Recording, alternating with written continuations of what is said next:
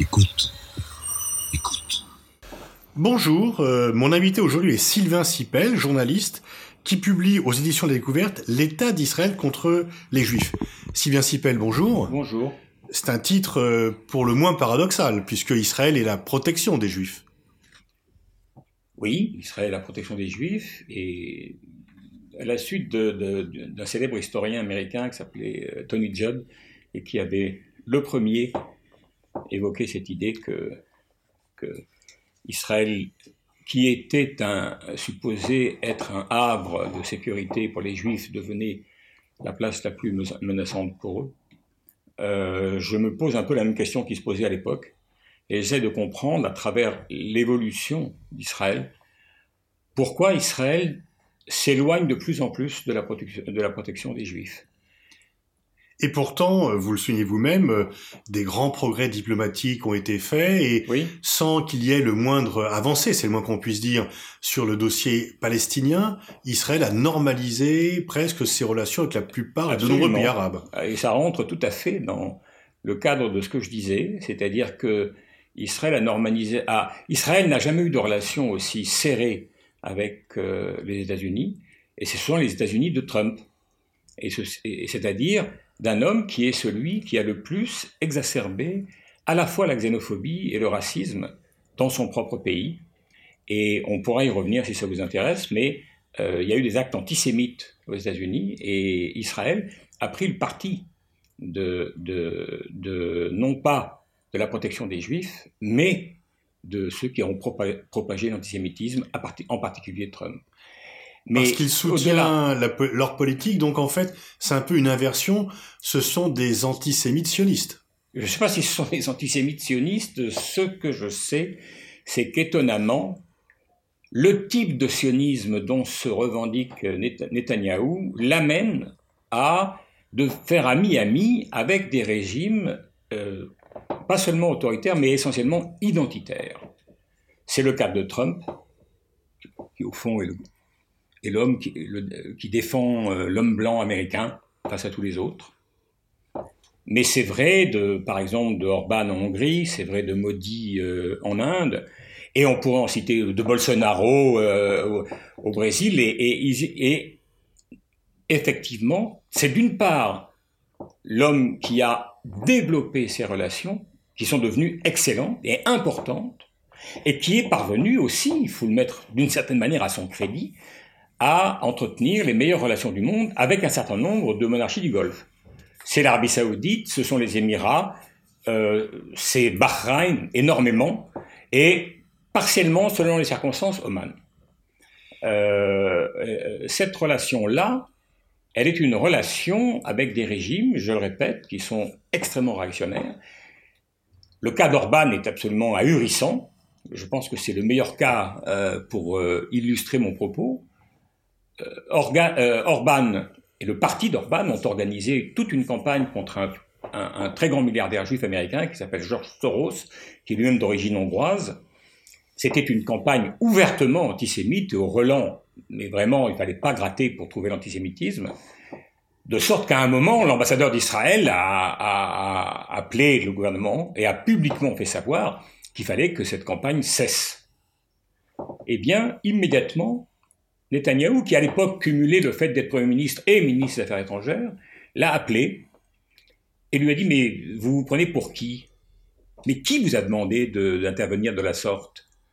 Donc le type a répondu, mais écoutez, euh, enfin je dis le type, c'est l'ambassadeur, a répondu et a dit, euh, mais écoutez, euh, tout de même, c'est un antisémitisme épouvantable, on ne peut pas laisser passer ça.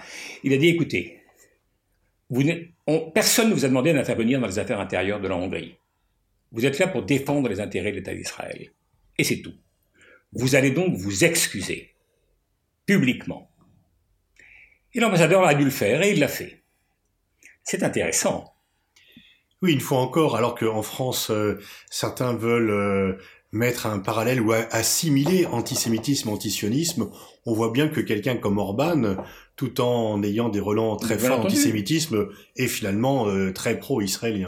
Mais bien entendu, aux États-Unis, par exemple, il y a une organisation qui s'appelle euh, la ZOA, Zionist Organization of America, organisation sioniste des États-Unis. Ça n'est pas du tout l'organisation, le, c'est pas du tout l'organisation, l'organisation fêtière de tout le sionisme américain. C'est une ancienne organisation qui avait été importante, qui était plutôt de centre gauche et qui est devenue d'extrême droite et, euh, Morton Klein, qui est son responsable, fait comme on fait aux États-Unis, tous les ans, il y a un grand dîner où on récolte de l'argent, euh, des sous, des sous, pour son organisation. Donc il fait ça tous les ans. Et, euh, lorsque Trump a, été élu, son invité principal n'était rien, pas, pas un autre que Steve Bannon. Or Steve Bannon, dans les milieux juifs, il est connu pour être un antisémite avéré.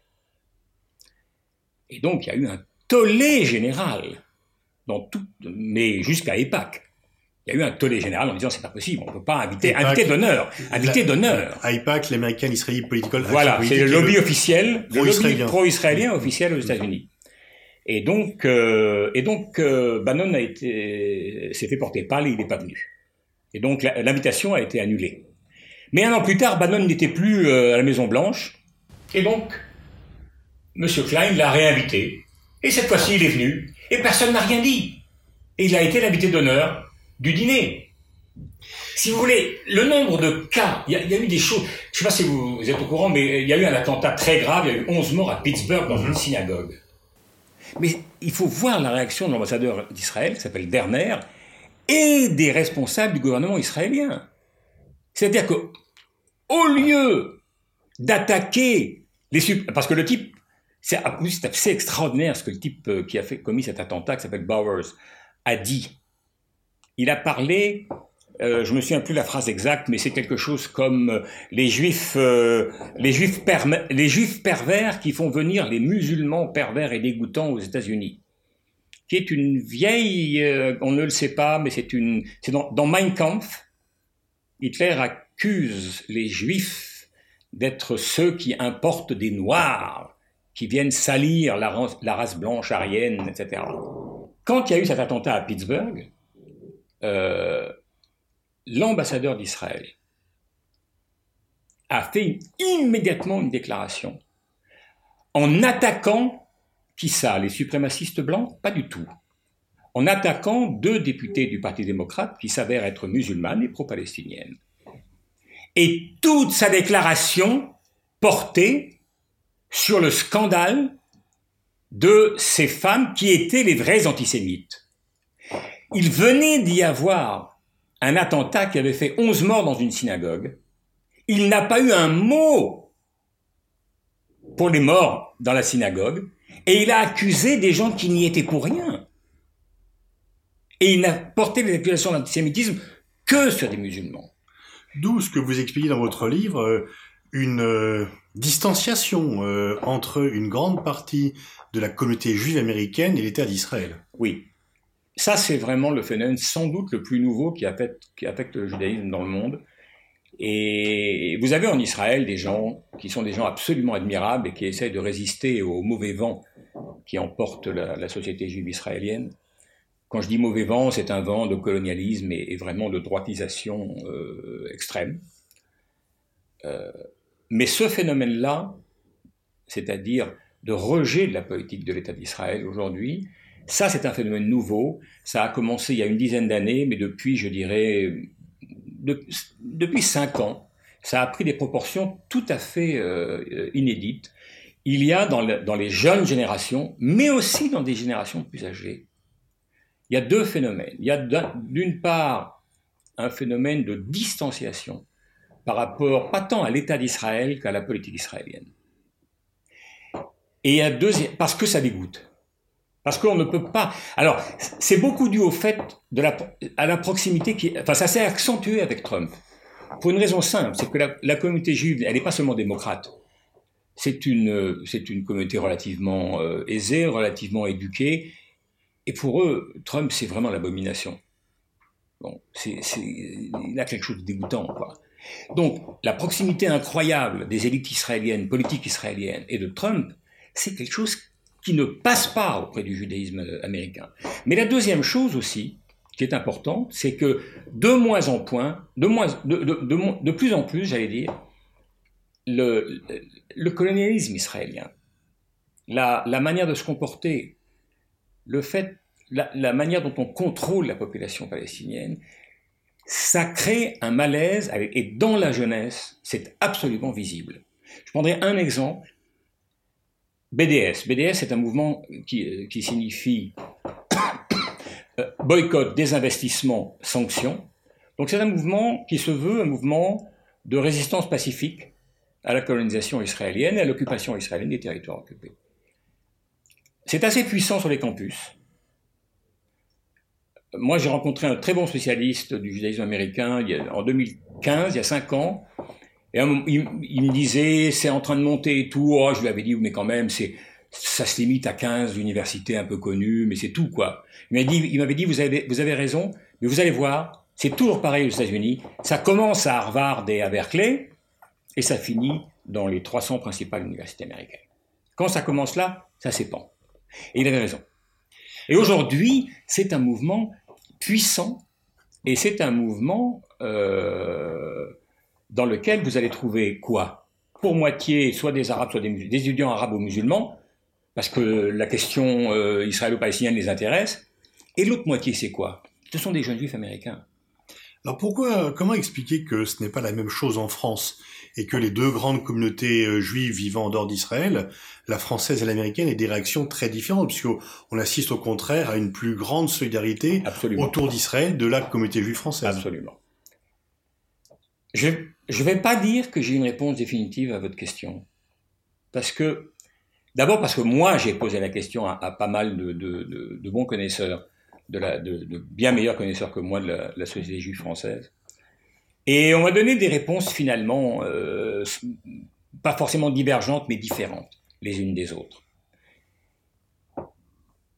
Essentiellement, l'explication tient à la, la composition de cette communauté d'un côté, ce serait une communauté ashkénaze à 95% aux États-Unis. Ashkénaze, c'est-à-dire d'originaire d'Europe centrale, et, en France, c'est à peu près 50-50. Un, peu plus séparade, mais pas beaucoup plus. C'est à peu près 50-50. Euh, Il y a un autre euh, élément qui joue, qui à mon avis est beaucoup plus important. C'est le fait que la communauté juive américaine est une communauté autonome par rapport à Israël. C'est-à-dire que, d'abord, ça se manifeste par quelque chose de très simple aux États-Unis, vous avez deux institutions bien précises. Une s'appelle EPAC, c'est-à-dire le lobby pro-israélien, et une autre s'appelle Conference of Presidents. La conférence des présidents, c'est-à-dire des présidents de communautés d'associations juives.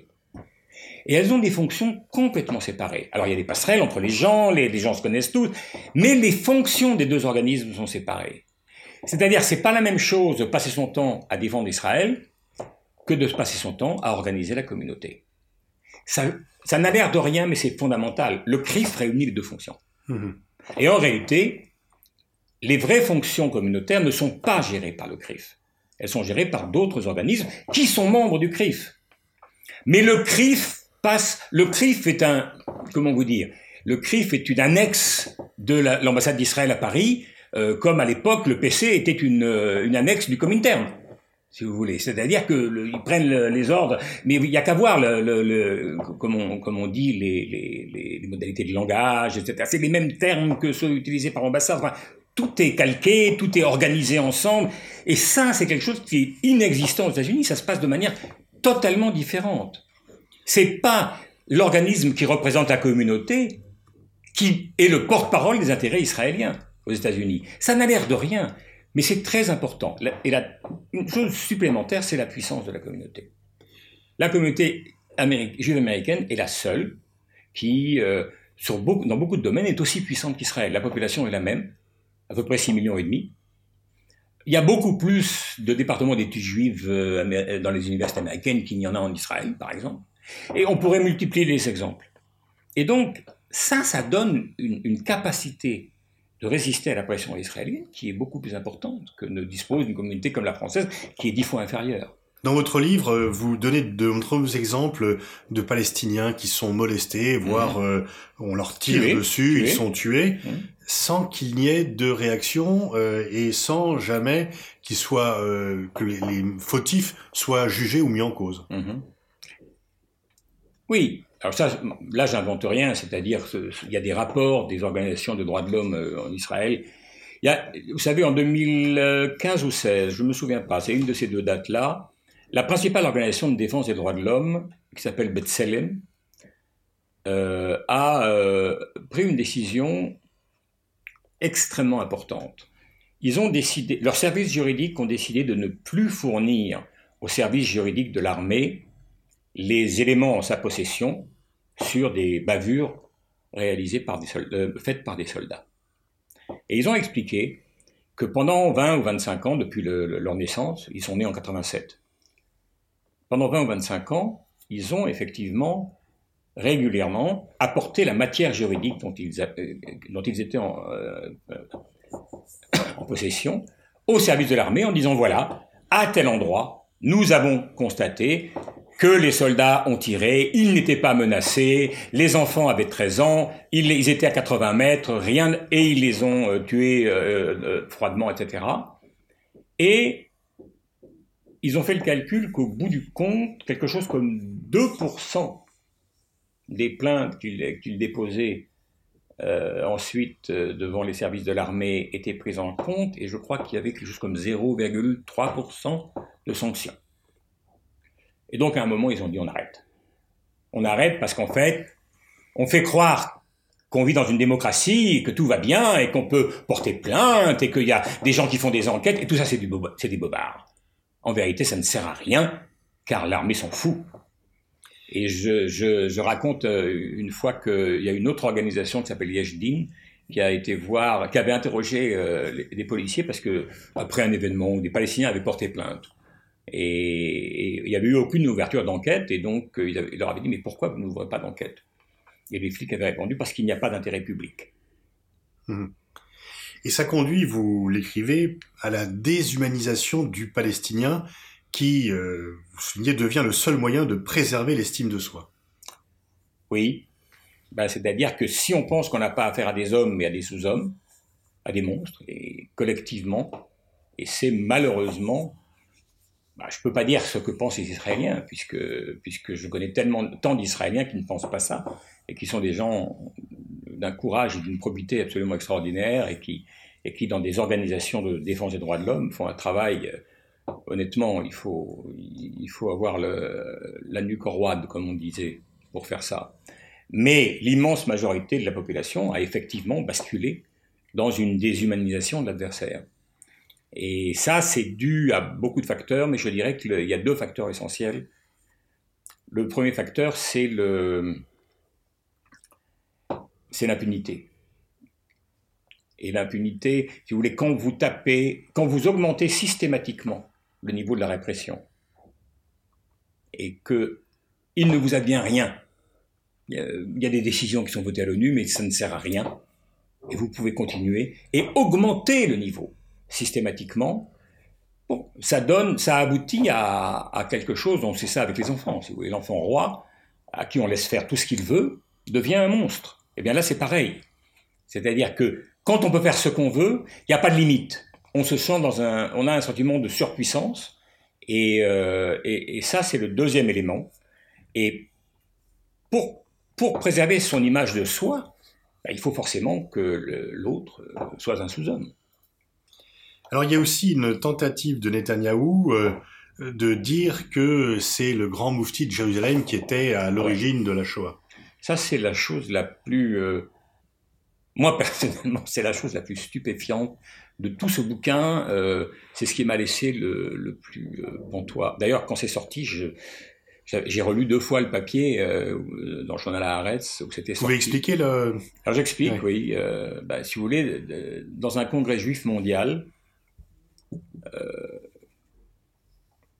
Benjamin Netanyahu a inventé une rencontre entre le moufti de, grand moufti de Jérusalem, c'est-à-dire la principale autorité religieuse palestinienne de l'époque, qui avait dû partir de Palestine parce qu'il avait été d'abord un dirigeant pro-anglais, puis devenu un dirigeant euh, responsable de la révolte des Palestiniens en 36-39, et qui avait fait alliance avec les, avec les Allemands, les nazis. Donc il y a eu une rencontre en 41 entre, enfin 41 entre Hitler et lui, qui a duré 10 minutes. Et donc il a reconstitué cette rencontre. Il était présent, hein, Netanyahou. Il est le seul à, avoir enregistré ce qui s'est passé. Et donc il a dit qu'à un moment, euh, Hitler, euh, Hitler a dit, mais je sais, je sais, en gros, je résume, je ne sais pas comment me débarrasser des juifs, il faudrait les foutre dehors, etc. Et à ce moment-là, le moufti lui a dit, mais il faut pas faire ça. Si vous les foutez dehors, ils vont venir chez nous. Il faut, il faut faire autre chose. Alors Hitler a dit, mais alors qu'est-ce qu'il faut, qu'est-ce qu'il faudrait faire? Eh bien, il faudrait tous les brûler. Et je me suis interrogé, si vous voulez, ça fait un tollé dont je connais pas un chercheur sur la Shoah qui n'ait pas dit que c'est une folie. Browning, euh, je sais pas, Bauer, qui est le principal historien israélien de la Shoah. Enfin, de partout, tout le monde a dit, mais le type est malade. Et alors je me suis interrogé, mais pourquoi il fait ça? Pourquoi il faut que ce soit le Moufti, le vrai concepteur de la Shoah? La Shoah est un phénomène qui s'est passé en Europe, qui a été fait par des Européens sur d'autres Européens. Ce qu'il faut aujourd'hui pour Netanyahou, c'est faire en sorte que antisémitisme et islam soit vraiment l'élément moteur du, grand combat pour la préservation de la démocratie. Et donc, en faisant ça, il arrive à placer un Palestinien, et donc les Palestiniens, comme les vrais, les vrais, les vrais instigateurs de l'idée de la destruction du judaïsme européen. Honnêtement, c'est un truc dément personne n'a suivi Netanyahou. Il n'y a, pas eu une personne en Israël pour venir et pour dire Ah oui, oui, il a raison. Mais en même temps, c'est passé comme une lettre à la poste. C'est-à-dire que dans Haaretz, dans le, principal journal israélien, vous avez eu 7-8 personnes qui ont écrit des articles en disant le type est dingue, euh, c'est pas possible, c'est une horreur, pourquoi il fait ça? Enfin Mais il n'a pas perdu. Il y a eu des sondages qui ont été faits euh, après il n'a pas perdu un point dans les sondages. Zéro. Mais vous imaginez en France un Premier ministre qui dirait c'est pas Hitler qui a fait la Shoah, c'est euh, est-ce que je sais moi, c'est euh, un, sinistre inconnu qui est le vrai instigateur. De... Enfin, on le dirait. Euh, il, il pourrait rester Premier ministre? Mm-hmm. Et en fait, c'est ce que vous avez. C'est sidérant que ça se passe en Israël. C'est ce que vous expliquez dans un chapitre pisser du haut du plongeoir. Alors c'est un peu différent. Piscine du haut plongeoir, c'est la perte de la. En fait, c'est pas moi hein, qui ai inventé ça. C'est là encore, c'est le, c'est le type qui dirige Bethselem. Et je connaissais pas l'expression. Pisser du haut du plongeoir, la traduction est assez simple. À peu près, vous, moi, à peu près tout le monde, une fois dans sa vie, on a fait pipi dans la piscine, n'est-ce pas? Eh bien, il y en a qui font pipi dans la piscine, c'est pas très bien. Mais et puis il y en a qui font pipi du haut du plongeoir devant tout le monde. Donc l'idée, c'est en fait, c'est la chute des freins, la chute des préventions. C'est là, il n'y a plus de honte. On fait ce qu'on veut faire, il n'y a plus de honte. Et de ce point de vue-là, je pense que c'est un des éléments essentiels de, l'évolution d'Israël, vraiment essentiel. Je prendrai un exemple. Des générations de jeunes Israéliens ont été éduqués sur l'idée que qu'avait dit Ben Gurion après 48, nous n'avons jamais expulsé un seul arabe. Ils sont partis volontairement. Je pense que pas mal de gens en Israël savaient que sans doute que la réalité était peut-être un, peu moins un peu moins pure que ne le disait Ben Gurion, mais enfin, l'idée générale c'est qu'on les avait pas virés et on était propre il n'y avait pas de problème avec la création d'Israël et, dans quelles conditions c'est advenu. Aujourd'hui, je donne beaucoup d'exemples dans le livre, mais je sais pas, on ne peut pas dire une majorité, mais on rencontre un nombre incalculable d'Israéliens qui vous disent Mais Ben Gurion a eu drôlement tort de pas tous les virer. Il en a gardé 150 000, regardez, aujourd'hui ils sont un million et demi. Mais il aurait fallu qu'il vire absolument tout le monde Et d'ailleurs, s'il y a l'occasion de le faire, il faudra le faire et pas se gêner. Il y a une immense différence entre le déni, en dire ça n'est pas advenu, le mhm. crime n'a pas eu lieu. Pourquoi est-ce qu'on dit le crime n'a pas eu lieu? On, dit ça parce que on a besoin de préserver une image de soi. Parce qu'on sait très bien que si on reconnaissait la réalité de l'histoire, c'est-à-dire qu'on les a virés physiquement, manu militari, euh, eh ben, c'était pas joli joli, et c'est un crime. Aujourd'hui, à l'époque, le terme n'existait pas, mais on aurait dit ça s'appelle une épuration ethnique. Bon. Alors qu'aujourd'hui, aujourd'hui, quand un soldat tue un gosse palestinien qui était armé d'un tournevis et qui, qui a été blessé par balle et qui gît dans son sang, il s'approche de lui, il tire une balle dans la tête, mais il pense qu'il agit en fonction des normes de l'État. Il est soldat, il pense pas qu'il fait le mal. Et il est célébré comme tel. Et il est considéré comme tel, mais pour certains, il est un héros. Mhm. Ça, c'est un changement. Quand vous assumez le crime en disant mais oui, et alors, allez tous vous faire foutre. C'est pas la même chose que, le déni. Merci Sylvain Sipel. Je renvoie à la lecture de votre livre qui vient tout juste de sortir. L'État d'Israël contre les Juifs, ça vient d'être publié aux éditions La Découverte. Merci à vous.